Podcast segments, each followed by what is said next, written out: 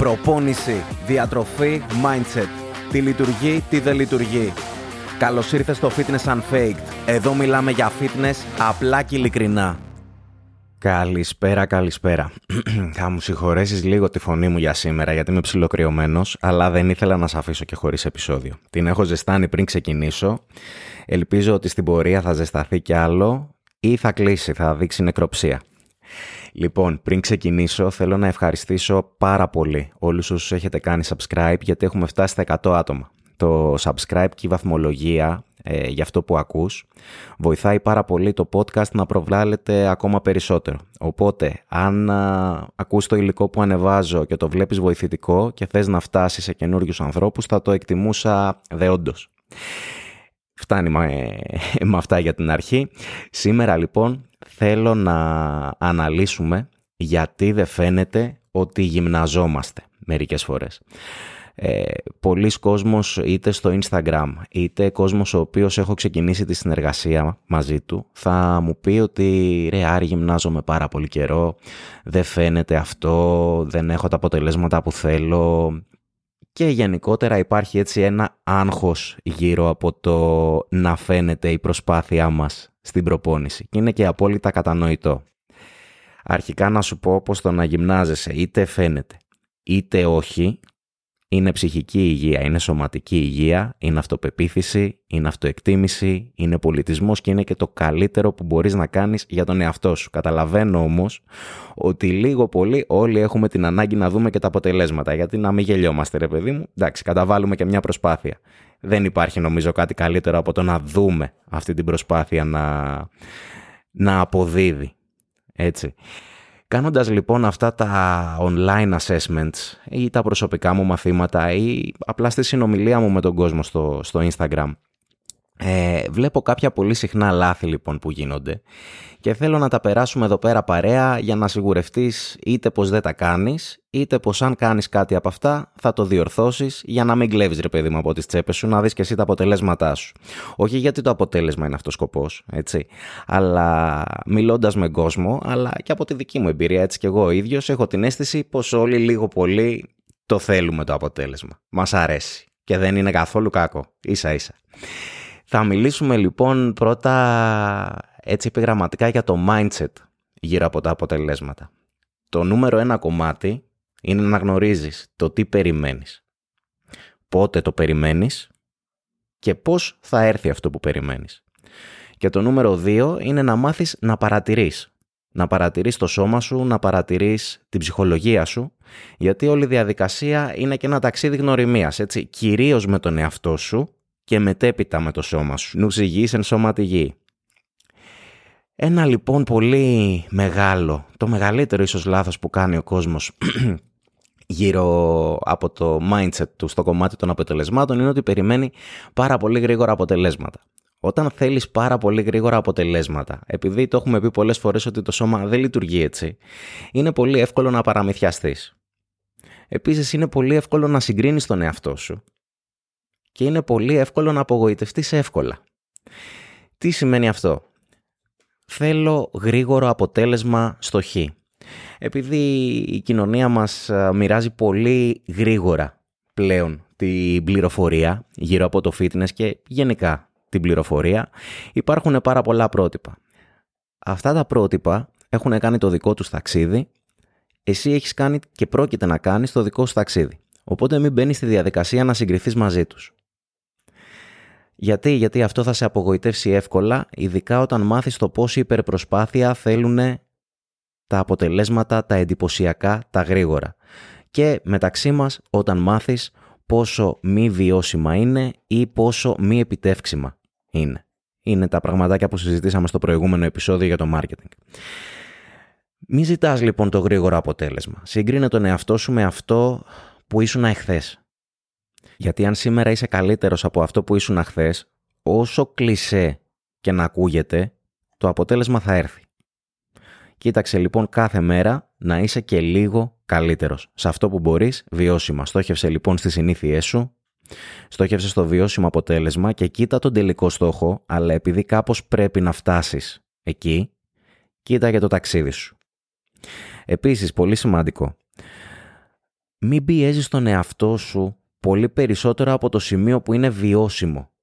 Ο καθένας μας έχει μια διαφορετική καθημερινότητα, η οποία για άλλους είναι πολύ πιεστική, για άλλους είναι πιο χαλαρή, οπότε ο καθένας μας έχει και πολύ συγκεκριμένο χρόνο και ενέργεια για να αφιερώσει στην προπόνηση και στην διατροφή του. Λειτουργήσε με βάση το ότι είναι βιώσιμο για εσένα σήμερα. Γιατί, γιατί το όλα ή τίποτα δεν θα σε κρατήσει ποτέ τυπικό. Συνήθως για δύο-τρεις εβδομάδες σε αυτή την περίπτωση θα τα κάνεις όλα τέλεια και μετά απλά θα σκάσεις από την πίεση και άλλες δύο-τρεις εβδομάδες θα κάνεις μηδέν. Αυτό που θα σε κρατήσει, θα σε κρατήσει στο ίδιο σημείο, δεν θα φτιάξει τη σχέση σου ούτε με το σώμα σου, ούτε με την ψυχολογία σου. Πιθανότατα θα σε πιέσει πολύ περισσότερο, θα σου δημιουργήσει τύψεις και θα παραμείνεις στην ίδια ακριβώς κατάσταση, ίσως και ψυχολογικά σε χειρότερη. Οπότε στόχευε σε βιώσιμες λύσεις με βάση την καθημερινότητά σου. Είναι αυτό που λέω πολλές φορές και κοντεύω να καταντήσω γραφικώς, ότι 20 λεπτά μέτρια ένταση προπόνηση, γιατί αυτό μπορούσες να κάνεις σήμερα, είναι πολύ καλύτερα από 60 λεπτά της τέλειας προπόνησης, που πιθανόν δεν θα μπορούσες να κάνεις. Ένα πάρα πολύ σημαντικό κομμάτι είναι ότι ο κόσμος δεν παρατηρεί τη συνολική του πρόοδο.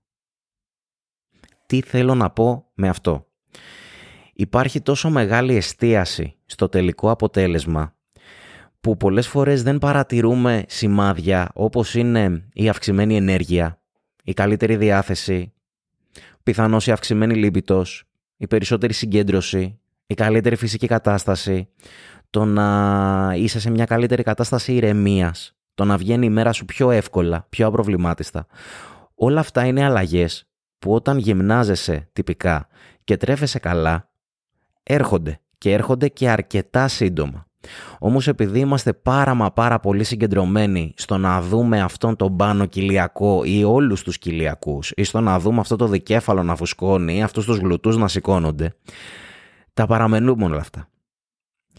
Και όταν τα παραμελούμε όλα αυτά, επειδή κακά τα ψέματα οι κοιλιακοί αργούν να φανούν, οι γλουτοί αργούν να σηκωθούν, οι δικέφαλοι αργούν να μεγαλώσουν, εκτός αν είμαστε genetic freaks okay, ή enhanced, ε, μπαίνουμε σε μια διαδικασία να απογοητευόμαστε από τα αποτελέσματά μας.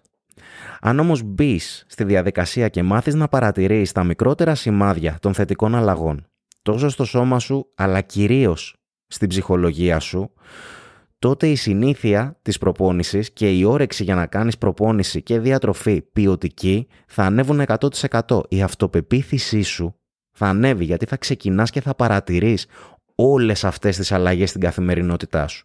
Μη μου πεις ότι δεν, ότι δεν θέλεις να έχεις αυξημένη ενέργεια, μη μου πεις ότι δεν θες να έχεις αυξημένη λίμπητο, η καλύτερη φυσική κατάσταση ή να είσαι πιο συγκεντρωμένος. Έτσι. Φαντάζομαι ότι όλοι το θέλουμε. Πέρα από τους κοιλιακούς λοιπόν, τα μπράτσα και τους γλουτούς, όλοι θέλουμε να έχουμε και καλύτερη ψυχολογία. Οπότε μπες στη διαδικασία να αρχίσεις να τις παρατηρείς αυτές τις αλλαγές. Γιατί τις είπα πριν μικρές, αλλά μικρές δεν είναι. Για μένα είναι οι πιο σημαντικές όταν κάνεις προπόνηση. Επίσης, σε, σε θέμα καθαρά αριθμών, μάθε να καταγράφεις την πρόοδό σου. Κάνε τις ζυγίσεις σου, πάρε τις μεζούρες σου, δες τα ρούχα που σου κάνανε ή που δεν σου κάνανε αν σου κάνουν λίγο καλύτερα ή αν πλέον σου κάνουν. Όλα αυτά είναι κομματάκια τα οποία όταν παρατηρείς τον εαυτό σου κάθε μέρα στο καθρέφτη δεν μπορείς να τα εντοπίσεις τόσο εύκολα. Οπότε έχεις την αίσθηση ότι είσαι στο ίδιο σημείο ενώ στην πραγματικότητα έχεις προοδεύσει και έχεις προοδεύσει πολύ. Οπότε η καταγραφή αυτής της προόδου για να μπορείς να συγκρίνεις τα τωρινά σου νούμερα με τα προηγούμενα θα σου επιτρέψει πρώτον να παρατηρήσεις αν όντως υπάρχουν θετικές αλλαγές και δεύτερον, σε περίπτωση που δεν υπάρχουν θετικές αλλαγές, να τα βάλεις κάτω, να βρεις που είναι το λάθος, να αναπροσαρμόσεις και να μπορέσεις να έχεις ένα καλύτερο αποτέλεσμα. Μια σημείωση εδώ, τα νούμερα τα οποία να περιμένεις να βλέπεις σε αλλαγές στην πρόοδό σου ανάμεσα με το στόχο σου, να ψάξεις πρώτα μέχρι ποιο σημείο είναι ρεαλιστικά. Μην μου πεις δηλαδή ότι θέλω να ξεκινήσω ένα μήνα και να έχω χάσει 17 κιλά ή να έχω χάσει 12 πόντους από την περιφέρεια της μέσης, εστίασε σε ρεαλιστικά νούμερα και εστίασε αυτά τα νούμερα είτε να ανεβαίνουν είτε να κατεβαίνουν με έναν τρόπο ο οποίος να είναι υγιής. Μάθε γενικά να προσεγγίσεις τη διαδικασία με αγάπη για τον εαυτό σου. να ασκείς επικοδομητική κριτική στον εαυτό σου με σκοπό να βελτιώνεσαι και όχι την κριτική που σε κάνει να νιώθεις λίγος ή τη σύγκριση με άλλους που σε κάνει να νιώθεις λίγος. Παιχνίδι είναι ρε φίλε, για πάρτε μας το κάνουμε. Κοίτα λοιπόν να το ευχαριστηθείς. Πάμε στα προπονητικά κομμάτια. Το βασικότερο κομμάτι εδώ. Ο άνθρωπος που φαίνεται γυμνασμένος έχει μυς. Δεν λέω να είναι τέρας της φύσης, έχει όμως μυς. Στο λέω με χίλια της εκατό σιγουριά. Χωρίς μυς απλά φαίνεσαι αδύνατος. Με επαρκή μυϊκή μάζα και ένα χαμηλό ποσοστό λίπους στα υγιή επίπεδα, τότε φίλε μου φαίνεσαι γυμνασμένος και φίλοι μου. Οπότε, ένα βασικότατο λάθος λοιπόν, το οποίο μας κλέβει πάρα πολύ από τα αποτελέσματα και το κάνουν κυρίως οι φίλες μου, είναι το ότι φοβόμαστε μη φουσκώσουμε, μη γίνουμε πάρα πολύ μεγάλοι. Παιδιά μη μασάτε. Άμα βάλουμε μαγιά σε ένα κέικ και πάμε να το ψήσουμε στο φούρνο, θα φουσκώσει. Εμείς κέικ δεν είμαστε. Είμαστε άνθρωποι. Οπότε, σηκώστε τα βάρη σας, δυναμώστε το σώμα σας και να ξέρετε ότι πιθανότατα το σώμα το οποίο θέλετε για να το αποκτήσετε πρέπει να περάσετε ένα μεγάλο χρονικό διάστημα χτίζοντας μυϊκή μάζα. Και έπειτα να κάνετε ό,τι είπαμε στο επεισόδιο 3 για την απώλεια του λίπους ώστε αυτή η μυϊκή μάζα να φανεί. Μη φοβάστε ότι θα γίνετε τέρατα της φύσης σε 3 και 6 μήνες. Χρειάζεται πάρα πολύς καιρός και υπερβολική προσπάθεια για να αποκτήσει κάποιος τεράστια μυϊκή μάζα. Για να αποκτήσετε όμως μια ικανοποιητική μυϊκή μάζα θα πρέπει να καταβάλλετε συγκεκριμένη προσπάθεια για συγκεκριμένο χρονικό διάστημα ώστε να μπορείτε μετά να την αναδείξετε και να φανείτε γυμνασμένοι. Όχι μόνο απλά να γυμνάζεστε, να φαίνεται και αυτό. Να το βλέπετε και να το χαίρεστε πρώτα από όλους εσείς. Ένα δεύτερο λάθος λοιπόν είναι το ότι κάνουμε συνέχεια δίαιτα. Λες ρε φίλε θα χτίσω μη, αλλά δεν μου τρως φαγάκι. Αν δεν είσαι αρχάριος, γιατί ο αρχάριος είναι τυχερός σε αυτό το κομμάτι, θα χτίσει μυς και θα χάσει λίπος πολύ εύκολα και πολύ γρήγορα. Πώς περιμένεις λοιπόν αυτός ο μυς να πυκνώσει, θα κάνεις την προπόνηση της ενδυνάμωσής σου. Αλλά δεν θέλει και λίγο φαγάκι να του δώσει του κακομύρι. Να κάνει έτσι τη δουλειά του να... να μεγαλώσει ρε φίλε. Αν θες να πας ένα ταξίδι Αθήνα-Θεσσαλονίκη, δεν θα βάλεις βενζίνη στα μάξι σου για να σε πάει μέχρι εκεί. Το ίδιο πράγμα συμβαίνει και με την αύξηση της μυϊκής σου μάζα. Οπότε παίρνει ένα χρονικό διάστημα που θα τρως επαρκές φαγητό για να έχεις ενέργεια στο γυμναστήριο και στην ημέρα σου και κατ' επέκταση μετά, καταβάλλοντας προσπάθεια και στο γυμναστήριο και κάνοντας πέντε άλλα πραγματάκια που θα πούμε, να μεγαλώσουν και οι μη σου. Επίσης πολύ σημαντικό, αν το αποφασίσεις αυτό και ξεκινήσεις να το κάνεις από σήμερα, όταν θα μου πάρεις μισό κιλό, μην αγχωθείς και μου ξεκινήσεις δίαιτα. Πήρα μισό κιλό, α, πρέπει να κάνω δίαιτα για να το χάσω. Πήρα μισό κιλό, α, πρέπει να κάνω δίαιτα για να το χάσω. Έτσι, στο υπογράφω, θα μένεις κάθε χρόνο ίδιος. Και είναι κρίμα ρε φίλε. Θα κερδίσεις πολύ περισσότερο χρόνο αν επενδύσεις ένα χρονικό διάστημα στο να αυξήσεις τη μυϊκή σου μάζα και μετά επενδύσεις ένα μικρότερο χρονικό διάστημα στο να χάσεις λίπος. Εγώ με όλους τους ασκούμενους μου έτσι δουλεύω. Στην αρχή το 99% είναι πολύ διστακτικοί, αλλά όταν θα δούνε το αποτέλεσμα, καταλαβαίνουν και εκτιμάνε τη διαδικασία. Ένα ακόμα λάθος προπονητικό αφορά την ένταση της προπόνησης και την προοδευτική αύξηση της επιβάρυνσης. Αυτά τα δύο είναι ο σίγουρος τρόπος, αν μου τρως επαρκώς, να αυξήσεις τη μυϊκή σου μάζα. Όσον αφορά την ένταση, Βλέπω ας πούμε πολλούς στο repeat application. Έχω μια προπόνηση η οποία είναι ομολογουμένως πολύ δύσκολη άμα βάλεις τα σωστά κιλά. Κάνουν την προπόνηση και βάζουν μια βαθμολογία δυσκολία 5 στα 10. Στέλνω λοιπόν εκεί μήνυμα και ρωτάω πόσα κιλά έβαλες ας πούμε στο squat που είχες 10 επαναλήψεις; Μου λέει 10 κιλά. Ωραία λέω. Την επόμενη εβδομάδα βάλε 10 κιλά και κάνε όσες περισσότερες επαναλήψεις μπορείς. Για πες πόσες λες να κάνει. Καμιά 25 σίγουρα. Οπότε δεν προπονείται στη σωστή ένταση για να μπορεί να έχει αποτελέσματα.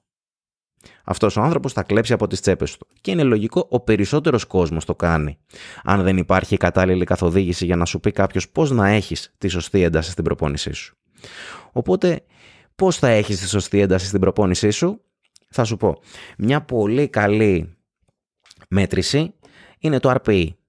Αν προπονείσαι σε ένα RPE γύρω στο 8, θα έχεις πολύ καλά αποτελέσματα από την προπόνησή σου. RPE 8 τι σημαίνει; Σημαίνει ότι αν για παράδειγμα έχω 10 επαναλήψεις στα καθίσματα, θα πρέπει να βάλω ένα τέτοιο φορτίο που θα μπορούσα να βγάλω 12.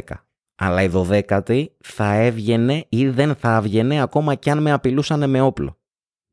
Όταν λοιπόν θα βάλω αυτά τα κιλά, η 8η, η 9η, η 10η επανάληψη, παρόλο που θα πιέζω και θα δίνω μεγάλη προσπάθεια, θα βγαίνουν αρκετά δύσκολα. Η ταχύτητα που ανεβαίνω θα αρχίσει να πέφτει, θα αρχίσει να χαμηλώνει, θα αρχίσει η μπάρα να μετακινείται πολύ πιο δύσκολα. Οπότε εκεί ξεκινάνε και οι ποιοτικές επαναλήψεις του σετ. Φτάσα σε αυτές τις επαναλήψεις για να πούμε ότι προπονείσαι στη σωστή ένταση και να μην κλέβεις από τον εαυτό σου. Αφού λοιπόν βρεις αυτή τη σωστή ένταση, θα πρέπει να κοιτάς κάθε εβδομάδα να επιβαρύνεις προοδευτικά. Πώς θα πετύχεις την προοδευτική αύξηση της επιβάρυνσης. Είτε από εβδομάδα σε εβδομάδα θα κοιτάς να αυξήσεις λίγο τα κιλά σου και να βγάλεις τις ίδιες επαναλήψεις με ένα κλικ περισσότερο βάρος, κοντά στην αποτυχία, είτε θα κρατήσεις το ίδιο βάρος, αλλά θα κοιτάξεις να βγάλεις μία-δύο επαναλήψεις ακόμα, είτε θα αυξήσεις τα σετ κρατώντας σταθερά τις επαναλήψεις και τα κιλά ή μπορεί να κάνεις λίγο μικρότερο διάλειμμα μεταξύ των σετ, μην μου πας στα 30 δευτερόλεπτα, έτσι θέλουμε ποιοτικό καλό διάλειμμα για να μπορείς να ξεκουράζεσαι ανάμεσα στα, στα σετ και να μπορούν να είναι ποιοτικά τα σετ σου, είτε γιατί δεν κοιτάμε μόνο το να ανεβάζουμε κιλά και επαναλήψεις, θα έχεις ένα πολύ καλύτερο εύρος κίνησης από εβδομάδα σε εβδομάδα, θα κατεβαίνεις δηλαδή πιο χαμηλά για παράδειγμα στο, στο κάθισμα, έτσι, ή θα βελτιώνεις κομμάτια της τεχνικής, γιατί και αυτό παιδιά είναι προοδευτική αύξηση της επιβάρυνσης και ειδικά αν κάποιος είναι αρχάριος είναι το πιο σημαντικό κομμάτι. Ένα άλλο κομματάκι εδώ είναι το να μην μου αλλάζεις συχνά ασκησιολόγιο και τύπους προπόνησης. Γιατί; Γιατί δεν θα μπορείς να βελτιωθείς στο συγκεκριμένο. Η προπόνηση είναι το ερέθισμα που θα δώσεις στο σώμα σου για να γίνει καλύτερο. Και κάθε φορά για να μπορέσει το σώμα σου να γίνεται καλύτερο πρέπει να του δίνεις ένα κλικ πιο δύσκολο ερέθισμα. Αν λοιπόν εσύ δεν μου προοδεύεις από εβδομάδα σε εβδομάδα σε ένα ασκησιολόγιο ή σε έναν τύπο προπόνησης που να είναι σχετικά σταθερός, πώς θα καταφέρεις να βρεις πρώτον τη σωστή ένταση και δεύτερον να επιβαρύνεις προοδευτικά. Ας πούμε ρε παιδί μου ότι έχω τη Δευτέρα καθίσματα, πιέσεις σώμων, ε, κοπηλατικές και deadlift τελείως την τύχη το ασκησιολόγιο.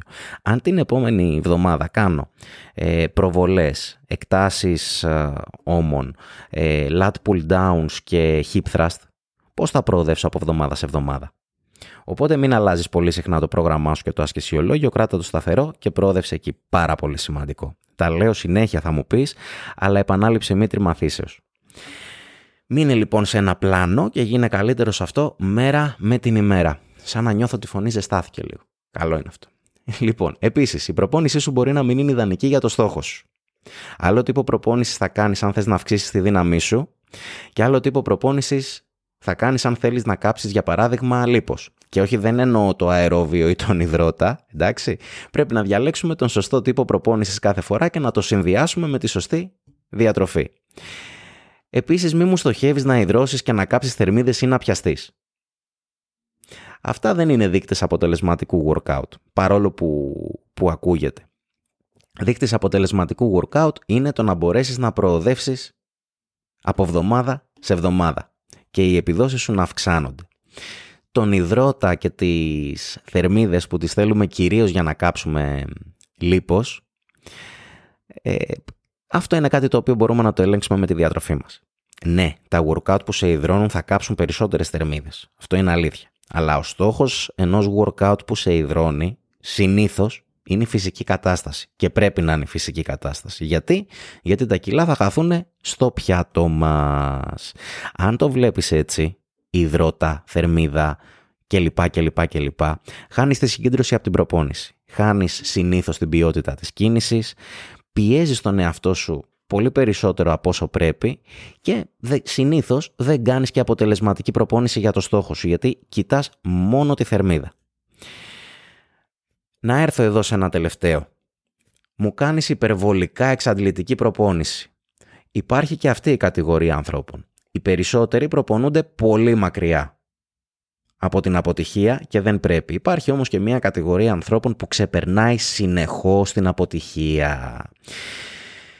Όπως είπαμε, η προπόνηση είναι το ερέθισμα που δίνεις στο σώμα σου για να γίνει καλύτερο κατά τη διάρκεια της αποκατάστασης. Αν λοιπόν δεν έχεις επαρκή χρόνο αποκατάστασης και συνεχώς μου δουλεύεις στα κόκκινα, το σώμα σου σε κάποια στιγμή θα μείνει τελείως στάσιμο.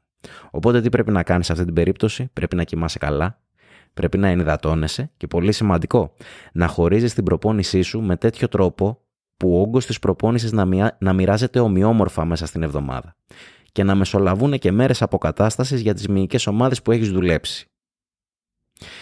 Αυτό λοιπόν θα σε βοηθήσει και να αυξήσεις τη μυϊκή σου μάζα και να προοδεύσεις. Μη μου κάνεις λοιπόν υπερβολικά εξαντλητικές προπονήσεις από τις οποίες δεν αποθεραπεύεσαι ή μπορεί να μην κάνεις και υπερβολικά εξαντλητικές προπονήσεις αλλά να μην δίνεις καθόλου σημασία σε ύπνο, ενυδάτωση, διατροφή. Δες που είναι το λάθος και διόρθωσέ το. Τι γίνεται τώρα σε περίπτωση που έχεις ήδη χτίσει επαρκή μυϊκή μάζα, αλλά δεν φαίνεται γιατί το λίπος σου είναι υψηλό; Εκεί μία είναι η λύση. Το πιάτο μας. Κοίτα λοιπόν τη διατροφή σου. Σε αυτό δεν θα σου πω ψέματα, η καλύτερη λύση είναι ο διαιτολόγος. Πρώτον, γιατί σαν επαγγελματίας υγείας, πέρα από το θερμίδες εντός, θερμίδες εκτός, θα κοιτάξει και άλλα πράγματα, θα σου βελτιώσει πάρα πολύ όλους τους δείκτες υγείας. Δεύτερον, γιατί δεν θα χρειαστεί να μπει στη διαδικασία να μετράς θερμίδες, να μετράς πρωτεΐνες, λιπαρά, υδατάνθρακες κτλ. κτλ, κτλ.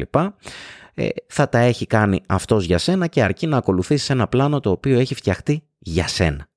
Η δεύτερη καλύτερη λύση, αν δεν θέλεις για τον οποιοδήποτε λόγο να επισκεφτείς ένα διαιτολόγο, είναι το να μετράς εσύ ο ίδιος την πρόσληψή σου. Αυτό το είπαμε στο επεισόδιο 3 για την απώλεια λίπους. Δεν θα σε κουράσω με το να πω πάρα πολλά. Πήγαινε στο επεισόδιο 3 και άκουσέ το. Τα λέω υπερβολικά αναλυτικά. Πολύ επιγραμματικά τα λάθη που μπορείς να κάνεις είναι το να απομονώνεις υδατάνθρακες και λιπαρά, να τρως απλά υγιεινά χωρίς όμως να μετράς τις θερμίδες σου, να τρως υπερβολικά λίγο, να χάνεις μυς και να έχεις μηδέν ενέργεια ή να νομίζεις ότι τρως λίγο, αλλά επειδή ζυγίζεις με το ματάκι, τα πράγματα να ξεφεύγουν πάρα πολύ. Περισσότερα για το διατροφικό κομμάτι και την απώλεια λίπους πήγαινε στο επεισόδιο 3, τα λέω πάρα πάρα πολύ αναλυτικά.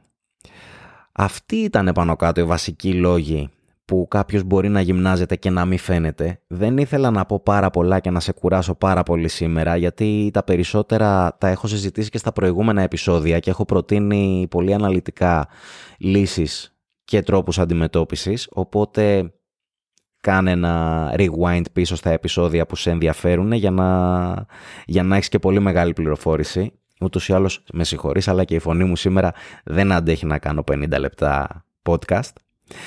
That's all. Στο επόμενο επεισόδιο θα κάνουμε μια συζήτηση γύρω από το CrossFit, το bodybuilding και το powerlifting. Και οι τρεις είναι εξαιρετικοί τύποι προπόνησης που ο καθένας έχει τα θετικά του και έχει και τα αρνητικά του. Πολλές φορές λοιπόν γυμναζόμαστε με συγκεκριμένους στόχους, οπότε θα δούμε τι στόχους ικανοποιεί το καθένα και με ποιον τρόπο. Επίσης υπάρχουν και πάρα πολλοί ασκούμενοι που έχουν σαν στόχο να τα κάνουν όλα λίγο πολύ να είναι παράλληλα δυνατοί, να έχουν ικανοποιητική μυϊκή μάζα και μια δυνατή φυσική κατάσταση. Θα δούμε λοιπόν πώς θα τα συνδυάσεις όλα αυτά σε ένα πρόγραμμα, παίρνοντας τα θετικά και από τους τρεις τύπους προπόνησης, από το crossfit, το bodybuilding και το powerlifting.